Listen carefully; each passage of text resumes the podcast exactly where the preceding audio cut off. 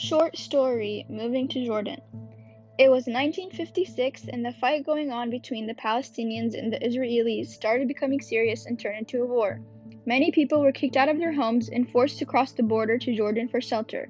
They took whatever clothes they could and left. Aisha was born on March 31, 1946, and was born and raised in Palestine. It was all she ever knew, so of course she was scared but mostly confused. She didn't understand why they had to leave their land and farms for some other place she had never seen in her life. Her family were all together and they were trying to keep a smile on their faces, but she could tell something was wrong. They had to cross a lot of rivers and people were getting tired.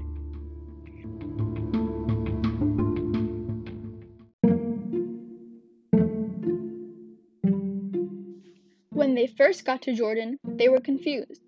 They were not familiar with the surroundings and didn't know where to go.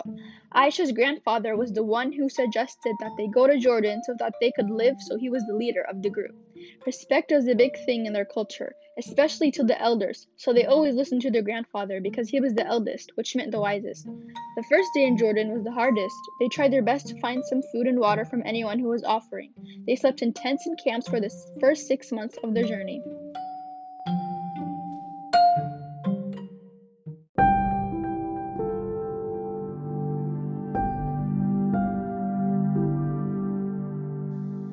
Time was passing by and they were still in the same situation. Aisha and her family thought that by now the war would be over and they could go back to their place, but it never ended. Her family was very big and included her aunts, uncles, grandparents, parents, and siblings. She was in charge of taking care of all the children and feeding them while the adults set up their tents and discussed what they were going to do. They hadn't heard from the other group in weeks and started to get worried. Aisha's grandfather had told them not to go, but they went behind his back and went anyways. Everyone started fighting, and after weeks of holding all their feelings, they let it out. Aisha started getting scared and was trying to calm everyone down, but she was only a kid, so no one listened to her. She decided to take it in her own hands to find help. She took whatever food she could and ran away. It was pretty easy to leave since everyone was too busy fighting to notice her gone.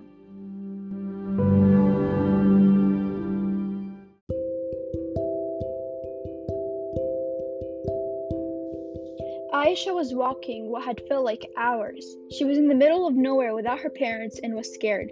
She wanted to turn back but was so determined to go to Palestine that she wasn't thinking how dangerous it was to leave the group. It was getting dark soon though, so she sat under a tree and tried her best to go to sleep. The morning had come and she had barely slept. So many thoughts were going through her head. She ate the little food she had and continued walking.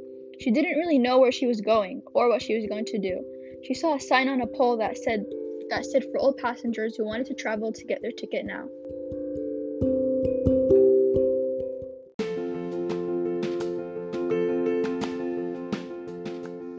She ran to the train station as fast as she could, but when she finally got there, a man stopped her. He told her that she needed a ticket to get on a train, and she gave him the last two dollars she had. The man told her that she didn't have enough, and she lost all hope until a family had offered to pay for her.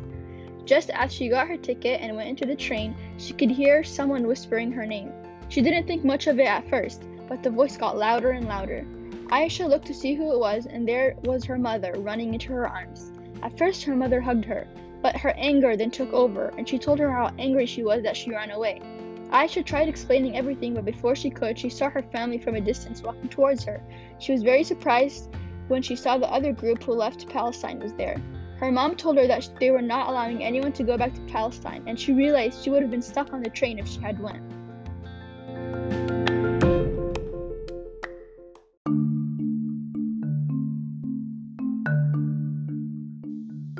Eventually, her family had found jobs from wherever they could and got the money to build homes of their own.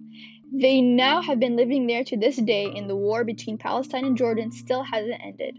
They don't know where the rest of the family or friends that got left behind in Palestine are, or if their homes and lands are still there or gone. They wonder a lot what happened, but they never got the chance to go back. The end.